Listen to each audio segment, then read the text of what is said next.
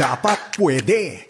Dapat pwede. Programang nagtataas ng kalinangan at kaalaman patungkol sa proseso ng eleksyon at disability inclusion kasama ang Legal Network for Truthful Elections. Dito lang sa FABC Radio TV.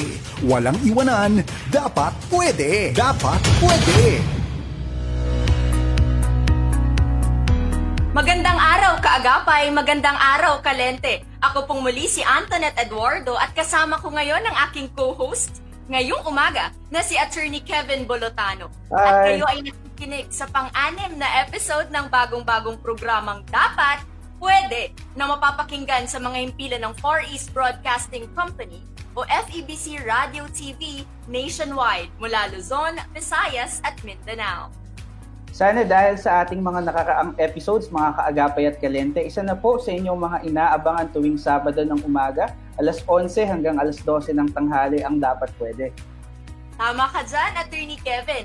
At samahan niyo po kami ngayong umaga sa panibagong talakayan na ang layunin ay palakasin ang kaalaman ng ating persons with disabilities at mabigyan rin kayo ng napapanahong updates patungkol sa proseso ng eleksyon, isyu ng lipunan at iba pang impormasyon na makapagbibigay ng inspirasyon. Sa ating lahat, sa layunin na ito talaga namang mapapasabi na lang tayo ng dapat, pwede, dahil palaging wagas at dalisay. Palagi po nating tatandaan na walang iwanan. Gusto rin po naming magpasalamat sa mga nanood at nakinig ng mga nakaraang episodes. Maraming salamat po sa mga suggestions, mga katanungan at clarificatory questions. Dahil dyan ay hindi lang engagement ang nag-improve, pati na rin ng ating programa. Para po sa mga Organization of Persons with Disabilities at Civil Society Organizations sa Pilipinas na kasamang nakikinig ng episode natin ngayong umaga na gustong lumahok sa ating mga proyekto para sa ating mga persons with disabilities at para rin sa iba pang marginalized sector ngayong eleksyon, pakicontact na lamang po kami sa mga numerong ito. 0917-106-6265 at sa Facebook page po ng DZAS Radio TV at pati na rin sa Facebook page ng Lente Philippines. Para sa episode natin ngayong umaga, makakasama natin sina Ms. Breeza Rosales, Project Director ng Lente, Sir Arjan Aguirre, full-time faculty at researcher mula sa Department of Political Science ng Ateneo de Manila University, at Ms. May Gladys Butoy, Inclusion in Elections Advocate and Expert, former project officer and vulnerable sector specialist of the International Foundation for Electoral Systems, two-time board member of the Adaptive Technology for Rehabilitation, Integration, and Empowerment of the Visually Impaired, former Human Rights Program Director of Lente, and currently a consultant of the National Democratic Institute. Bali, ang episode natin ngayong umaga ay para mapag-usapan natin ang kahalagahan ng political engagement at election participation ng mga mamamayan ng isang bansa, lalong-lalo na ng ating mga persons with disabilities. Ayan po. Magandang umaga, Briza, Sir Arch at Ma'am May. Kumusta po kayo? Magandang umaga po. Magandang umaga po sa inyo. Ah, magandang umaga. Magandang umaga mula dito sa Benguet. Magandang umaga din, Attorney Kevs and Tanet. Baka gusto po nating magbatiin muna natin yung mga nanonood sa atin ngayong umaga. Ako gusto ko i-shout out yung mga avid ah, listeners natin sa F- FEBC Radio TV na kasama na natin ng anim na linggo. Sana anim na, tamang anim na linggo yun sabi ko. Yan, ta- ah, mukhang tama naman. Ayan. So, bale, after the greetings, dediretso na tayo dun sa discussion portion natin. So, sa unang question, ah ito kay Briza to. So, para sa mga hindi nakakakilala si Lente, ano ang misyon at trabaho ng inyong organisasyon? Ah, thank you, Attorney Kev, sa question. Pang, pang Miss Universe ba dapat yung sagot? Hindi naman, hindi naman. Pero yung ah, pa sa kaalaman ng lahat. So, ang LENTE, meaning Legal Network for Truthful Elections. So, ang LENTE ay organisasyon ng mga abogado, law students, paralegals, and other trained volunteers engaged to do election work. And yung core objectives ng Lente, kung mapapansin nyo paulit-ulit sa branding, yung hashtag sa atin ng election, so may letter I doon. So inclusiveness o isa yun sa mga ginagamit na standard or measure para i-assess yung integrity ng elections. So isa yan sa mga mission ng organization. And at the same time, kung paano ba nabuo ang Lente. So na-establish ito noong 2007. So almost 15 years uh, na nag exist ang organisasyon. Hindi matanda na ba o bata pa rin? Pero siguro nasa gitna. Pero ano to eh, offshoot to no nangyaring uh, nung 2004 senatorial elections na nagkaroon ng yung famous conversation ni ng former president, eh, a former president and a former COMELEC commissioner. So isa to sa mga inaddress ng Lente, yung pagbabantay ng canvassing stage ng election and to provide legal services sa mga kapwa civil society organizations. Ayan. So, mas nakilala na natin yung Lente ngayon. So, Riza, ano yung mga kasulukuyang projects pala ng Lente? Baka pwede mong i-share sa mga viewers natin ngayong umaga. Uh, currently, nagta-transform ang Lente ngayon into an election monitoring organization. Pero big chunk ng ginagawa ng Lente ay public education activities, partnership, capacity building, and then electoral reforms. So itong itong pag-transform ng Lente na to, it is to monitor the all all aspects and stages of the electoral cycle. So medyo matagal-tagal na rin yung binubuno na pagbabantay sa election. And isa nga sa mga focus ng Lente ay ang vulnerable sectors voting monitoring. Ayan, maraming salamat, Briza. So ngayon si Ma'am May naman yung tatanungin natin. Ma'am May, ano yung previous work experience niya pala in relation sa political participation ng mga persons with disabilities? Hi Kevin and hi Tonet at hi, hi ulit uh, Arj and Briza at saka Jimal. Uh, so salamat dun sa tanong um, Kev kasi gusto ko lang ma-contextualize kasi parang wala tayong guest ngayon na kasama na ano person with disability. So unahin ko lang sabihin na we're in, wala kami dito para i-represent or i-represent yung concerns ng persons with disability no. Andito kami para pag-usapan yung based dun sa mga work namin, uh, current and past uh, na, na bilang mga katuwang ng mga persons with disability sa advocacy on political participation, especially sa elections. So, uh, dun sa tanong mo, um, so, nung 2011, 2009, nagkaroon ng nagsimula ang mas medyo systematic na pagtingin sa mga vulnerable sectors sa uh, participation nila sa election. So diyan tinignan yung uh, persons deprived of liberty, persons with disabilities, um, yung first time voters, uh, mga IPs. Tapos um, yung work na yon nagsimula sa partnership ng Commission on Human Rights at ang COMELEC. Uh, tapos nung time na yon kasama ako sa IFES, yung International Foundation for Electoral Systems na katuwang niyo sa programang ito. So doon, uh, na, na simulan yung mga mas systematic na pagtingin sa mga ano ba yung issues, bakit hindi nakakapag-participate ang mga persons with disability bilang candidates at bilang voters. Tapos from there, um, nag, nagkaroon ng iba't ibang mga programs. So um, yung kunwari pag susulong ng batas yung 10366 tapos yung um, accessibility ng polling place. Yun yung mga ilan sa mga involvement ko sa uh, usaping ito. Salamat. Yan, maraming salamat, Ma'am May. Ayan, ayan, dako naman tayo kay Sir Arch. Sir Arch, kayo naman po, ano naman yung previous work experience niya in relation sa advocacy ng political participation and in relation na rin sa ating mga persons with disabilities?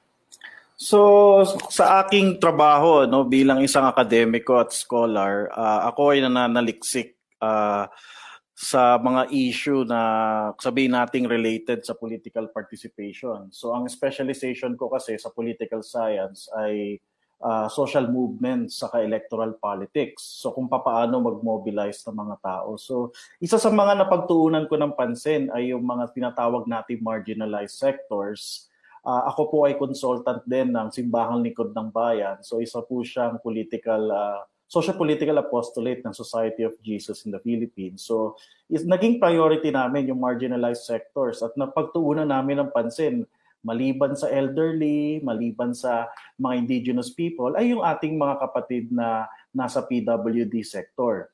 So sa mga nakarang eleksyon, uh, ma- ma- madiin naming ano uh, sinusulong yung kanilang mga adikain lalong-lalo na sa kanilang uh, sabi nating papag participate hindi lamang sa eleksyon kung hindi sa in between elections ng mga gawain. So for example, policy making at sa mga pag, pagsusulong ng kanilang mga issues.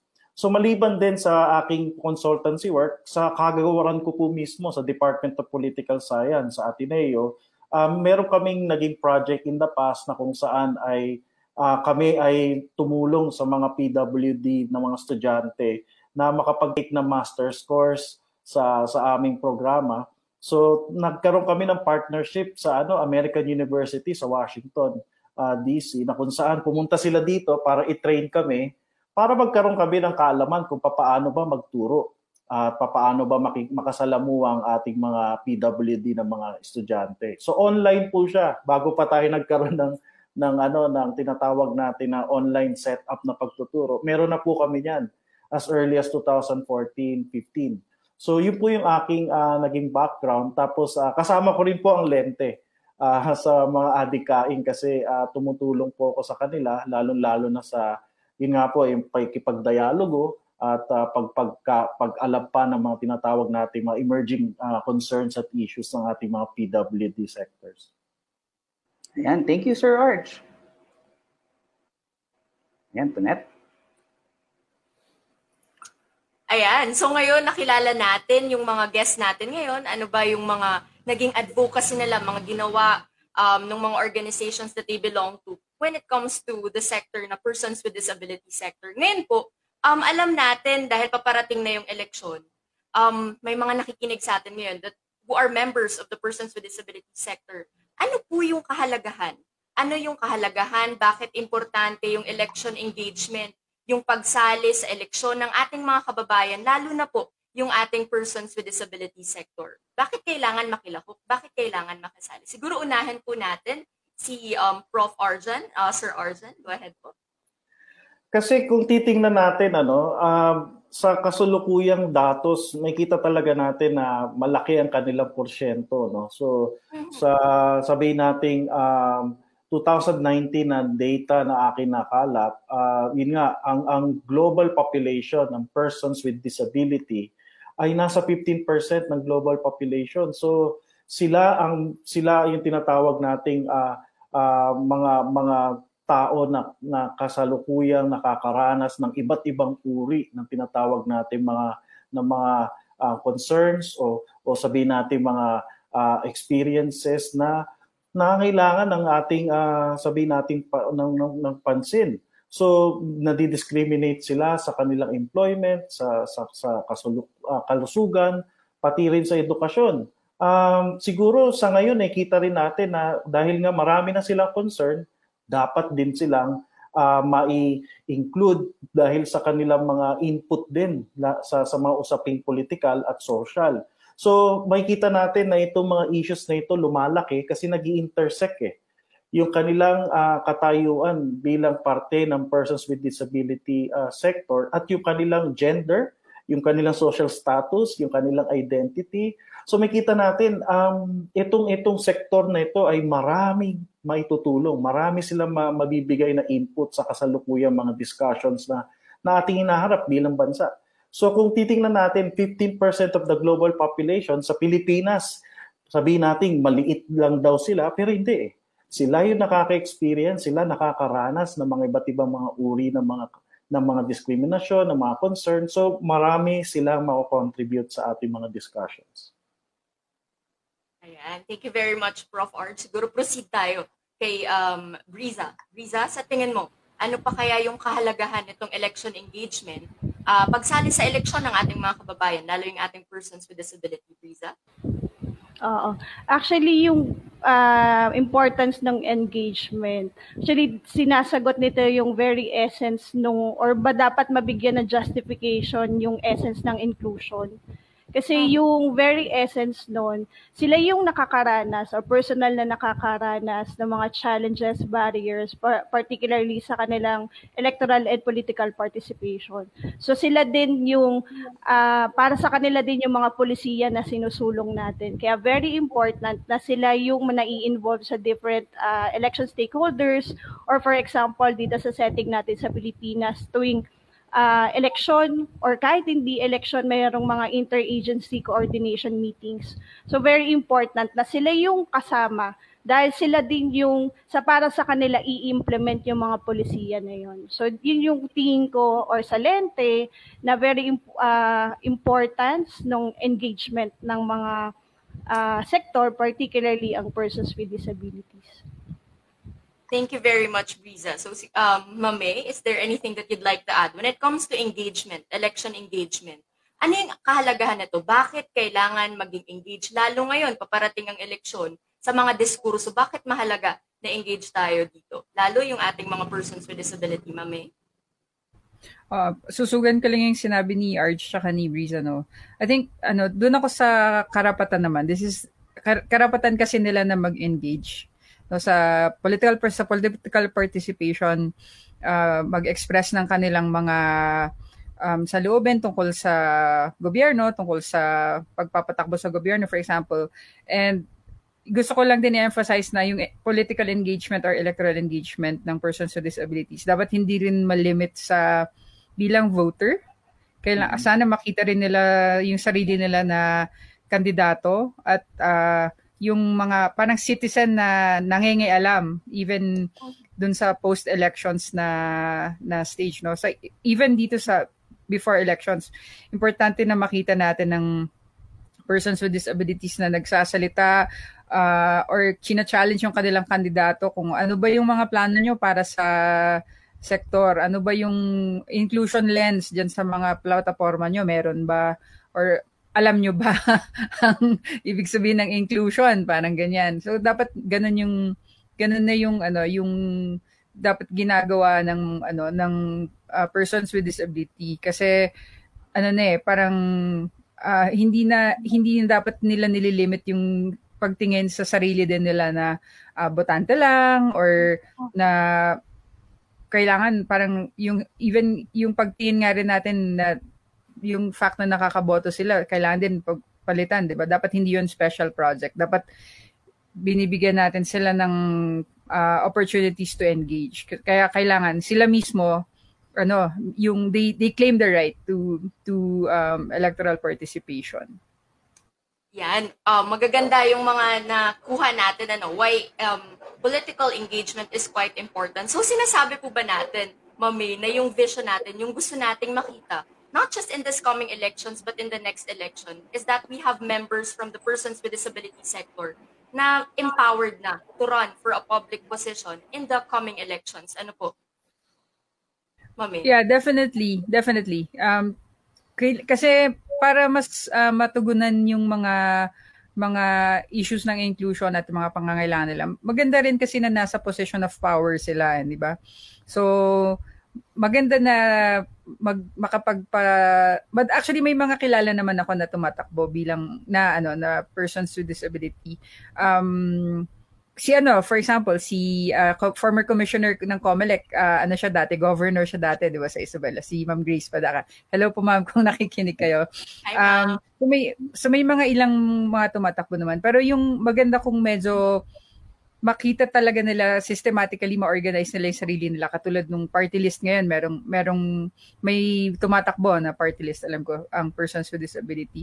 Tas sa lokal sa mga barangay sa mga municipal level okay din. Tapos uh, sa sa higher level. Kasi katulad ng nabanggit ni Prof. Arj they have the numbers. Imagine may 15% ng ng every population merong ano may uh, disability. So kung gugustuhin nila ang ang lakas ng puwersa nila kung kung ma ma-organize nila yung kanilang mga sarili at mag-participate.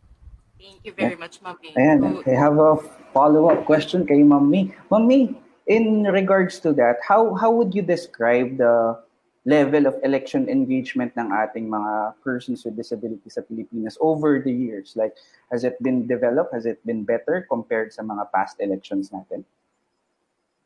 Um, hindi natin masasabing nag-stagnate naman siya. Nag-develop naman siya kasi marami ng ano kasi, um, nagsimula kasi ako sa sector na mag-work, bata pa ako.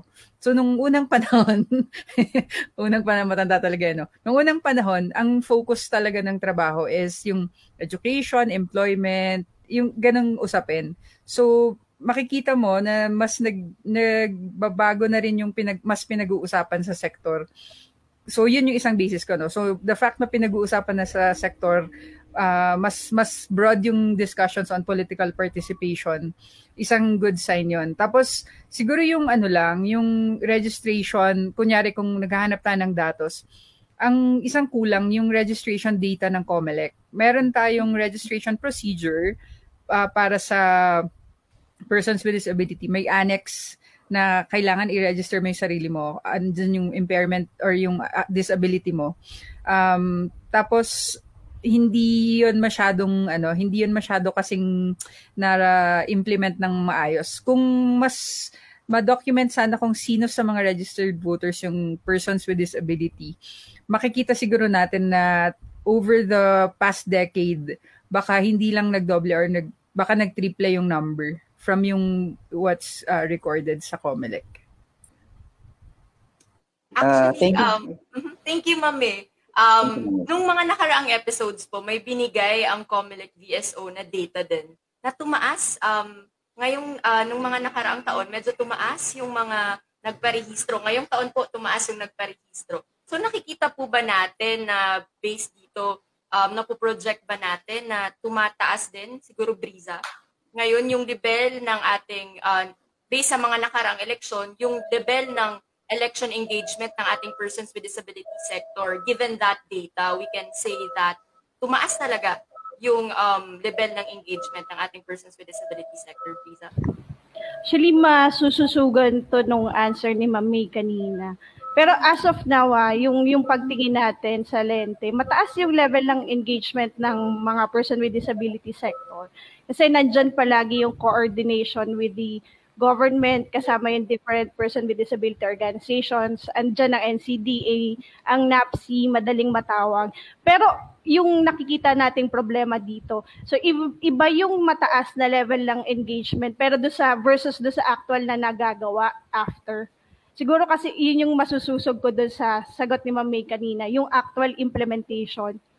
Parang uh, very uh, easier ngayon makipag-usap, yung coordination, pero doon sa actual na implementation, doon tayo nagkaka-problema. So yung nakikita kasi natin yung hadlang uh, dito, ma- isagutin ko na rin, yung nakikita natin yung hadlang dito ay yung pagtingin sa election, seasonal din para 'di ba 'yung nangyayari dahil seasonal yung pagtingin mo sa election, seasonal din yung uh, engagement ng sector. So dun yun lang yung level or basehan natin na kaya mataas yung level ng engagement. Kaya medyo kulang tayo do sa actual implementation. So ito yes. based dun sa actual ano to, experiences natin from the previous elections and this year's elections. Right. So yun yeah, talaga yung nakikita natin ano po um, nakikita natin na problema. Yung tao kung minsan engaged kapag election season, pero right after, parang wala nang involvement. Ah, hayaan na lang, wala nang, hindi na i-check na gagawa ba ng maayos yung trabaho. Attorney Kevin? Um, yes, ah uh, yun. Kasi dumako na tayo sa mga uh, issues eh. So gusto kong sana tanongin si Sir Arj, based sa research nyo Sir Arj, ano-ano yung mga issues o factor na pumipigil uma- o humahad lang sa total o full political engagement or electoral participation ng ating mga per, uh, persons with disability dito sa Pilipinas? Um, unang-una, no, based sa mga sabihin nating recent na mga studies, ano, uh, na-publish ito mga mga ano lang within five years. Uh, ang pinaka sabihin nating na highlight na issue ay yung physical access as in that has been the very you know uh, concern of most of our uh, citizens from the persons with disability sector. Kasi nga nahihirapan sila na makagalaw sa sasabihin natin sa araw mismo ng eleksyon. At kung hindi man sa araw ng eleksyon pati nga yung access din sa mga lugar na kanilang pupuntahan magpaparehistro magpapaano. So yun yung number one na naging issue. Syempre ang ang ang naging response ng ating gobyerno naman diyan ay, ay sabihin natin uh, comment, commendable kasi uh, nakapagpasa nga sila ng, ng Accessible Polling Places Act of uh, 2013. Pero sa mga nagdaan na taon, ano eh, uh, na-implement lang naman siya 2016. Tapos um, meron mga sabi nating pag-aaral ulit na, na ginawa, assessing naman kung kamusta ang implementation. So tama yung nasabi kanina ni ni, ni Brisa sa ni uh, May na yung implementation ay isa, iba pang issue yon katulad ng mga batas na naipapasa sa mga nagdaang taon, laging nagkakaroon ng problema sa, sa implementation. Yung number two na issue sa tingin ko ay ano naman ito, substantial uh, inclusion. So ito yung pinupush ng ng Lente at, at ang iba pang mga grupo ngayon, katulad din ng SLB o ng Simbahan ng Bayan. Pag sinabing substantial inclusion, uh, sana yung mga marginalized sectors natin, pat kasama na dito ang persons with disability, ay magkaroon talaga ng pagkakataon na sabi natin sila mismo makapag-mobilize, makapag-organisa, makapag-participate. So nakakatuwa na itong substantial participation, unti-unti na na sabi nating uh, nagkakaroon ng provision. Kasi kung titingnan ninyo, nabanggit kanina si Governor Grace Padaka na naging commissioner, pero wag nating kalimutan na marami na rin tayong mga persons with disability na nananalo or nagkakaroon ng pagkakataon na makaupo. So, babanggitin ko lang sa kasalukuyang kampanya natin o yung election ngayon. Yun nga, si Miss Carmen uh, Zubiaga, tapos yung sa party list naman, yung P3 uh, PWD. So sila yung mga sabihin nating uh, nagsusulong ng, ng mga mga issue or agenda ng ating uh, mga kababayan sa persons with disability sector. Ayan, maraming salamat Sir Arch for bringing those issues. Saktong-sakto kasi yung papunta na tayo doon sa kung anong pwedeng gawin ng gobyerno actually. So ang next question naman po talaga ay ano naman yung kailangan gawin ng gobyerno para mas maitaas palalo ang taas ng election accessibility sa ating bansa. For that, uh, unang-una ko pong tatanungin ay si Ma'am May. Kay, uh,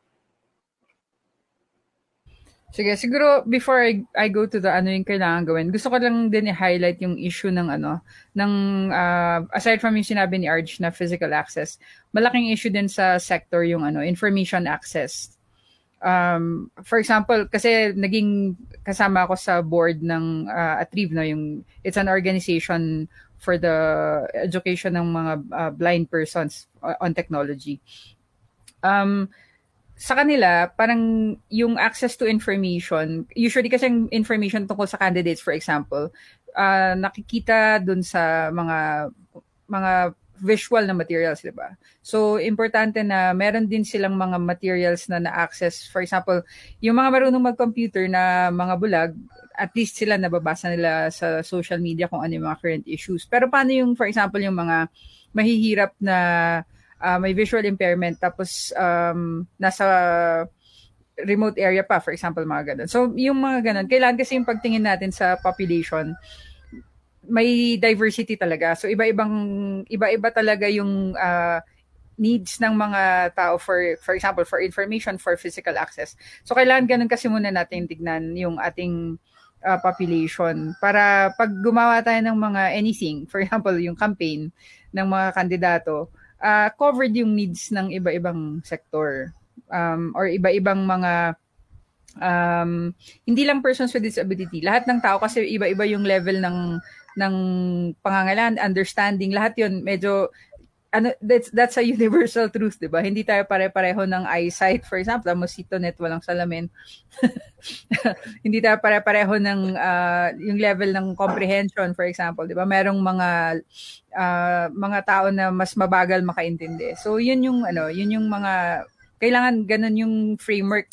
I think yun, yun yung kailangan ng government framework pagpa, pagbabago ng framework ng pagtingin ng mga sa mga issues no? Aside from looking at this issue as a rights issue yung framework na dapat yung pagtingin mo talaga sa population ano siya parang it's a diverse population. So therefore pag gagawa ka ng any program ano siya hindi to special program hindi to pang inspiration porn 'di ba 'di ba parang it's it's part of yung dapat yung pagbibigay ng access to persons with disabilities, part siya ng ng normal na government service for example, yung COMELEC um, election um, administration for example. So, yun yung isang gusto kong i ano lang about your question um attorney. Again, uh, maraming maraming salamat, Ma'am May.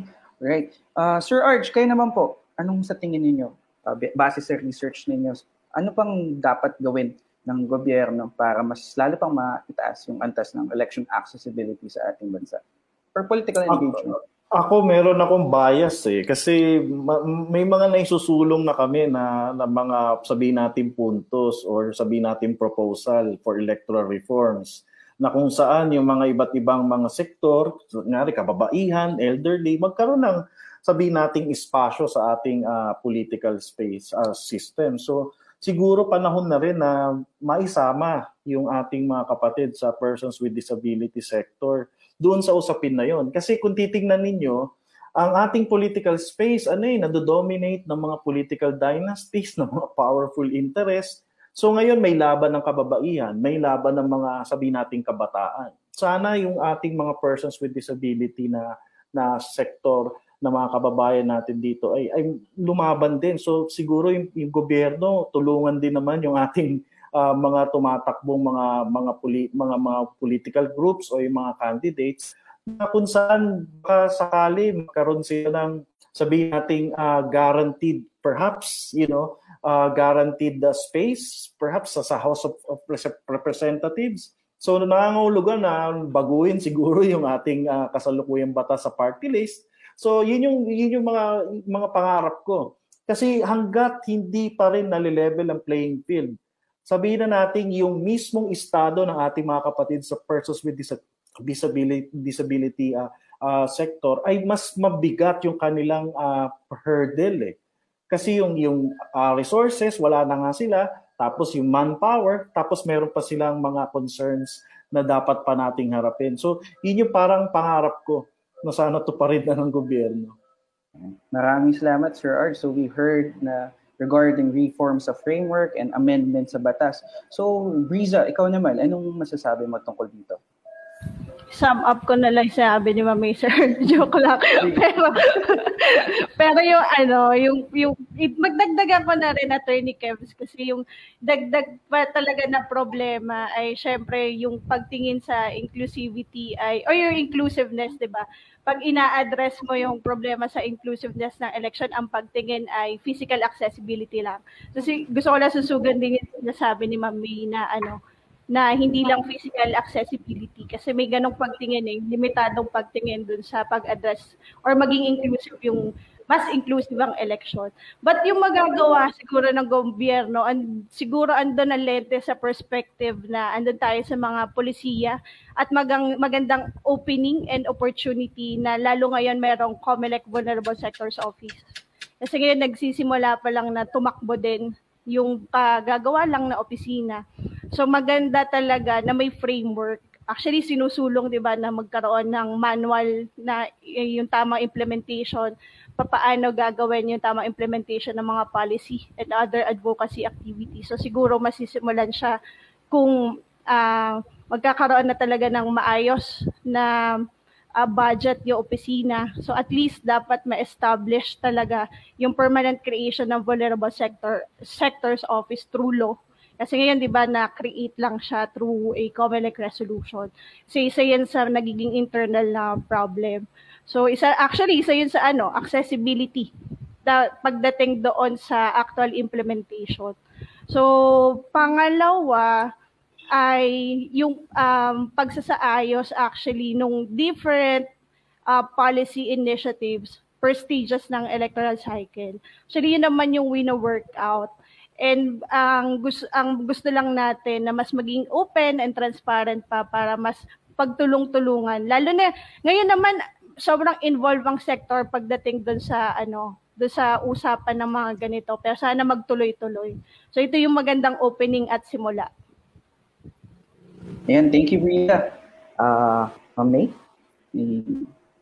Yeah, so gusto ko lang ano no, parang dagdagan ng kung yung tanong eh parang gusto kong bigyan ng specific na answers no kasi uh, nasimulan na ni Brisa yung pag-uusap tungkol sa batas. I think ma- maganda na yung existing na batas na meron pero hindi pa na-implement din uh, fully.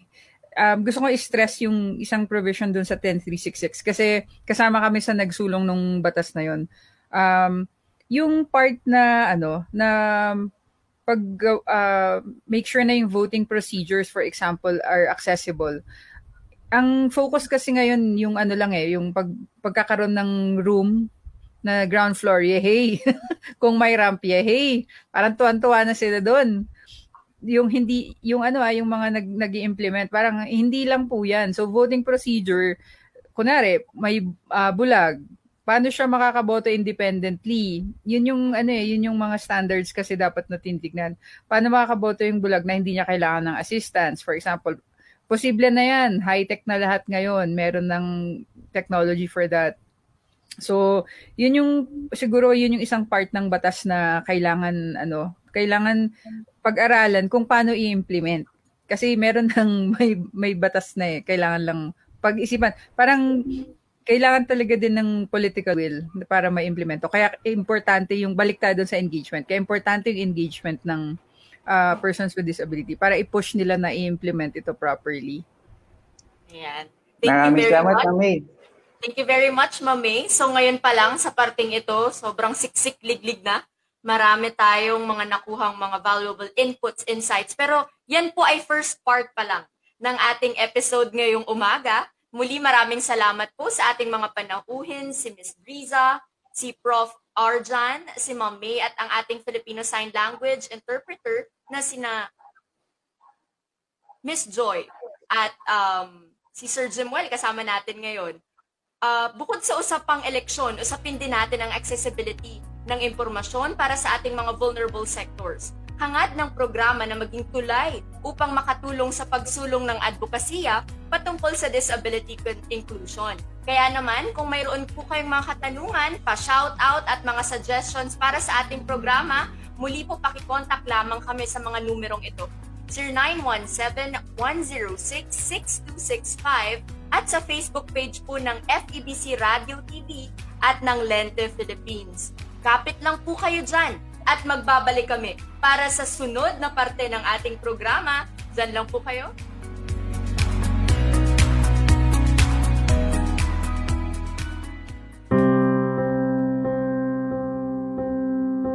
Ang pagboto ay di biro, hindi kaning isusubo, iluluwa pag napasok. Ang pagboto ay karapatan, kaya dapat alagaan, pag-isipan ng hinirang kung tunay na lingkod bayan. Piliin mo ang programang naghahandog ng pag-asa at suriin baka bolat mga lumang salamangka. Ang pagboto ay di biro, ang pagboto ay tungkulin, lahukan mo, dapat tupdin. Ang mamali ay salarin, kaya dapat pagbutihin. Ang pagboto ay sagrado sa malayang Pilipino. Huwag ibenta, walang presyo ang kaluluwa at bayan mo. Ang pagboto ay di biro ni Rio Alma.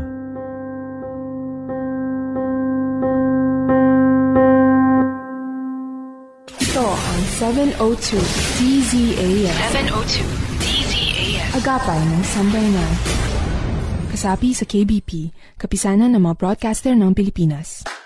Dapat pwede dapat pwede! Programang nagtataas ng kalinangan at kaalaman patungkol sa proseso ng eleksyon at disability inclusion kasama ang Legal Network for Truthful Elections. Dito lang sa FABC Radio TV. Walang iwanan, dapat pwede! Dapat pwede! Good morning! Nagpapatuloy po ang programang Dapat Pwede! Muli ako ang inyong host, Antoinette Eduardo, kasama ang aking co-host ngayong umaga na si Attorney Kevin. At ang programang ito ay nabuo po dahil sa pakikipagtulungan ng Lente at napapakinggan sa himpilan ng Far East Broadcasting Company o FEBC Radio TV nationwide mula Luzon, Visayas at Mindanao. So, proceed na po tayo. Kanina po, marami na tayong napag-usapan bilang pong um, continuation po ng pag-uusap natin kanina siguro uh, Miss Briza, ano po yung nasa tingin natin naging epekto ng COMELEC guidelines tulad ng paglunsad ng emergency accessible polling places at ang introduction nitong voting assistor sa accessibility ng eleksyon sa ating bansa. Ms. Briza?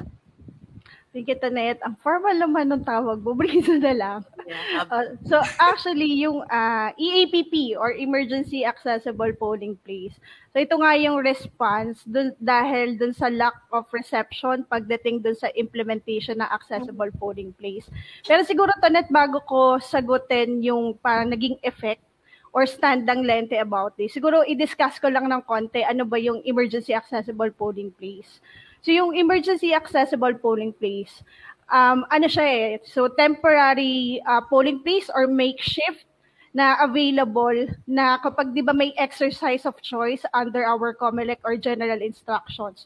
So kung halimbawa, hindi ka pa nakapag-avail ng accessible, hindi ka nag-avail accessible polling place at the time of registration. So available to para sa mga person with disabilities and senior citizens or older persons. So hindi ka nag-avail ng APP. So, meron kang option. Ito yung exercise of choice. So, pwede kang bumoto sa regular polling place mo through express lanes. Tapos, ito namang emergency accessible polling place. Halimbawa, i-exercise mo to. So, available to sa person with disability, senior citizens, or older persons, plus heavily pregnant. So, may plus pagdating doon sa COMELEC resolution natin. So, kasama yung mga heavily pregnant. Tapos yung effect nito, para klaro lang, kasi iba siya pag nag-avail ka ng APP or ng regular polling place sa may express lane kasi may makina. Sa emergency accessible polling place naman, so wala kang makina. Yung effect nito, meron kang uh, support staff, So, i-authorize mo yung support staff na kunin yung balota mo do sa regular polling place mo. And then, idadalhin ni uh, bibigay ni chairperson sa kanya doon kay support staff then ibababa doon sa makeshift or temporary polling place kung saan nandun yung EEPP. So yung effect nito, wala kang chance to feed uh, personally yung balota sa vote counting machine. So may ibang ano, yun yung effect kapag nag-avail ka ng EEPP kasi kadalasan ito yung nagiging uh, hinaing ng ating mga person with disability or mga nakatatanda or heavily pregnant na bakit ano hindi ako nag-feed personally ng balota ko. Tapos ito rin yung isa sa mga exception kung bakit yun, kailangan maglabas ng balota. 'Di ba originally dapat di lalabas yung balota sa polling place. So ito yung exception. So yun yung EAP. Tapos yung uh, pagtingin natin dito, so gusto natin yung implementation ng EAPP. Pero nandun pa rin tayo sa perspective na dapat mas palakasin or mas pagtibayin pa yung pag-implement ng accessible polling places natin. Yung 10366. So yan pa Mas, mm-hmm, mas pang paigtingin, ano po. Tsaka, it's important to note also, para dun sa mga nakikinig na um, sa atin, as a general rule, tama ba, Briza, hindi dapat ilabas yung ating balota sa presinto, ito ay exception to that rule. Kapag um, idadala sa emergency accessible polling place, saka lang po pwedeng ilabas ang ating mga balota. So that's important to note. Pwede ba yun? Pag may nakita tayo, tama Briza, pag may nakita tayong nilabas yung balota, tanungin natin, bakit ilalabas yung balota? Yun Tama, lang po Tanet, yung... kasi mm-hmm. para sa mga observers or monitors or, or sa mga sa lahat ng mga botante kasi may, may mga instances na maglalabas sa balota at isa isa ito doon. So pa, para makaboto yung ating mga person with disability, senior citizen, heavily pregnant sa emergency accessible polling place. Thank you very much, Briza. Uh, sa iyo yung inputs, kumbaga mas pang paigtingin ang implementation. Ma'am, may, may gusto ka po bang idagdag doon sa um, sinabi ni Briza? Ah, Um, so yung yung sinabi niya na kailangan paigtingin, tama yun, no? Kasi parang yung EAPP, parang response siya kasi nung inimplement unang beses yung accessible polling place, marami pa lang hindi naka-register na persons with disability. So hindi sila kasama sa APP. Uh, ah, tapos later on, nagkaroon na nga ng ano, pwede ka nang mamili kung sasali ka sa APP. Pero I think gusto ko ring uh, shout out sa sector no na maganda rin talaga na ano na mag-register uh, bilang person with disability doon sa COMELEC. Um, tapos para para yung COMELEC mabigyan sila ng datos na basis para para sa APP at saka para doon sa mga services na kailangan doon sa APP no. Tapos yung APP uh, katulad ng sinabi ko kanina, sana i-improve pa din ng COMELEC, even yung EAPP. Mag EAPP kasi ibig sabihin proactive tayo na parang ina-anticipate natin na maaring on election day merong hindi registered, no? Uh, maganda rin na challenge sa COMELEC na sana ano, uh, damihan nila, mas palawakin nila yung services na available. So hindi lang merong room na ground floor, uh, kundi merong meron ding accessible information, meron ding accessible voting process na independently na na engage ng mga uh, persons with disability regardless kung ano yung uh, kanilang disability. Thank you very much, Ma'am May, sa iyo pong karagdagan na um, comment pagdating dito sa emergency accessible polling place. Actually, um, Attorney Kevin, nung na- narinig ko yung proper implementation nitong ating um, emergency accessible polling place, medyo po uh, nang nakaraang episodes po kasi may na-interview tayong non-manifest disability. Ah, yes. yes. natin yes, uh, na mas kailangan din kasi ang sabi sa atin nung na ating na-interview during that time, na nagmumroblema daw po sila dahil nga hindi manifest, physically manifested yung kanilang disability, hindi sila nabibigyan ng priority, hindi sila ina-allow na magkaroon ng assister. Ano po bang nakikita natin na pwedeng gawin patungkol dito? Anyone? Uh, ano pa rin? ko na lang. Ito Ay, go, go, go, Mabay.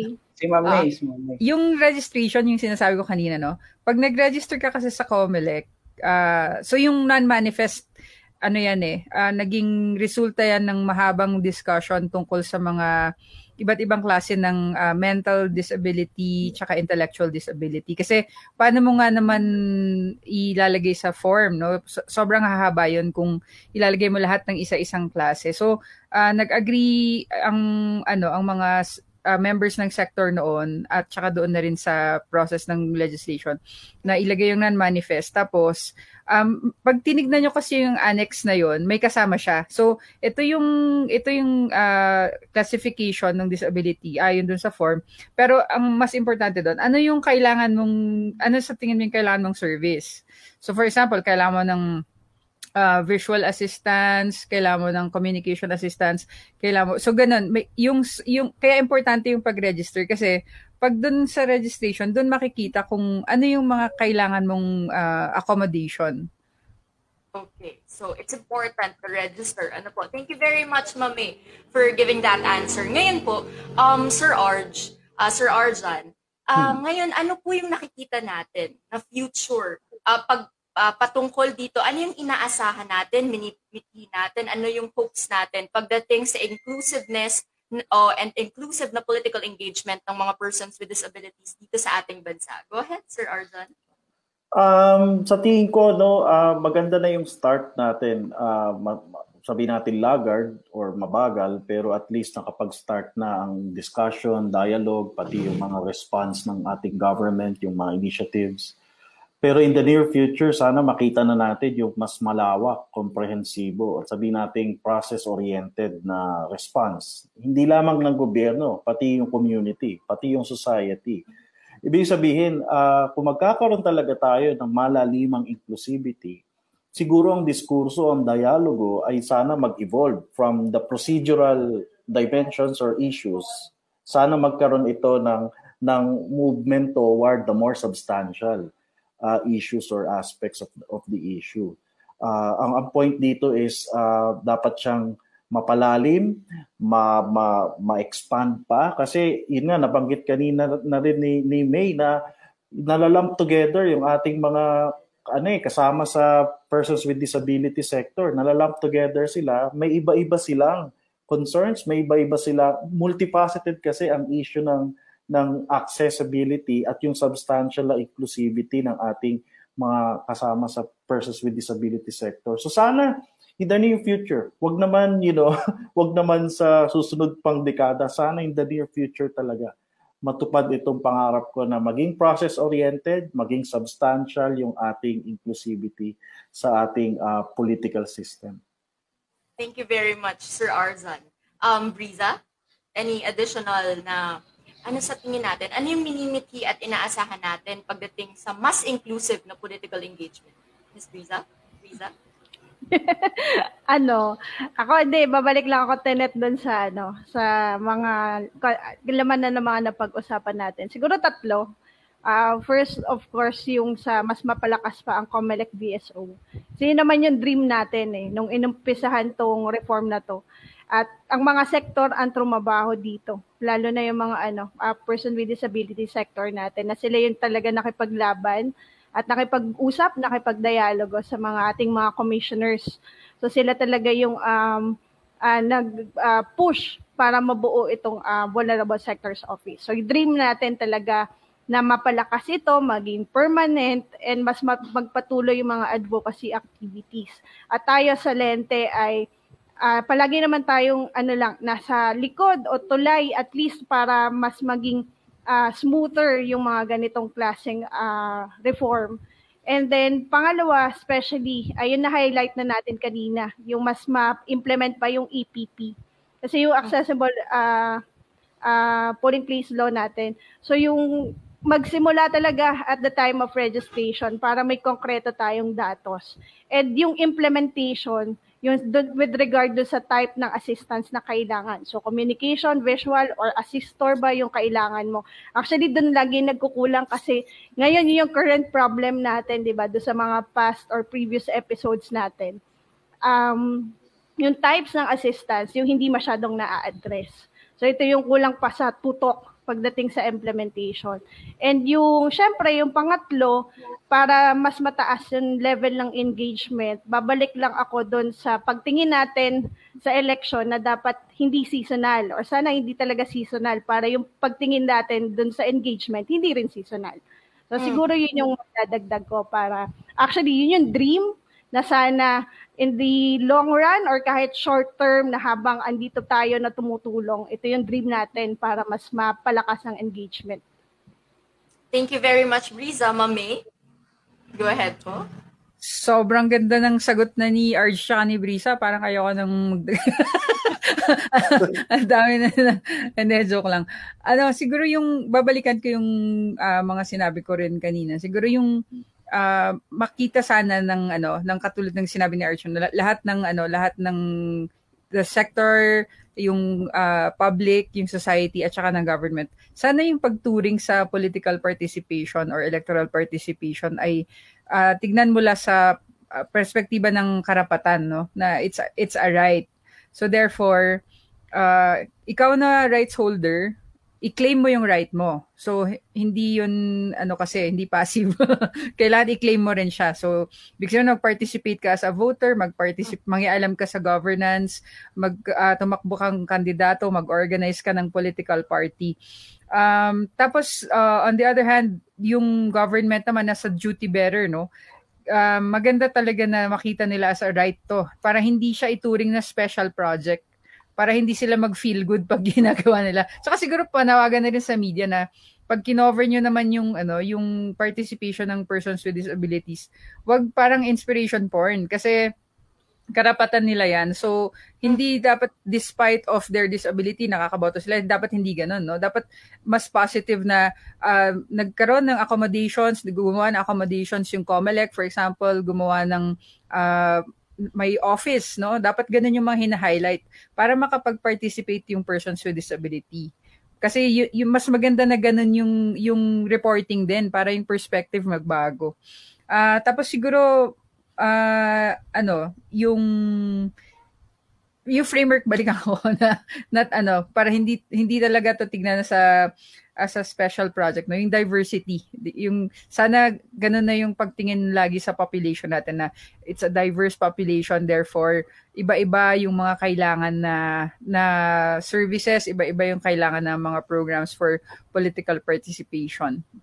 At hindi tayo special project. We are part of the normal. Thank you very much, uh, May. Um, thank you very much po sa mga siksik-lig-lig na mga kasagutan. Attorney Kevin. Yes, Attorney Kevin. Um, nakamute po yata ang iyong microphone. Sorry, ayun, nakakamute nga. Maraming salamat, Tonet, for pointing it out. Ayun, napakaganda ng discussion natin ngayong umaga, ano, Tonet. Uh, maraming maraming salamat uli, Briza, Sir Arj at Ma'am May sa pagpapa-unlock para maging guest sa aming radio show na dapat pwede. Maraming maraming salamat din sa ating mga Filipino Sign Language interpreters ngayong umaga na sina Miss Joy Villarreal at Sir Jemuel Jackson.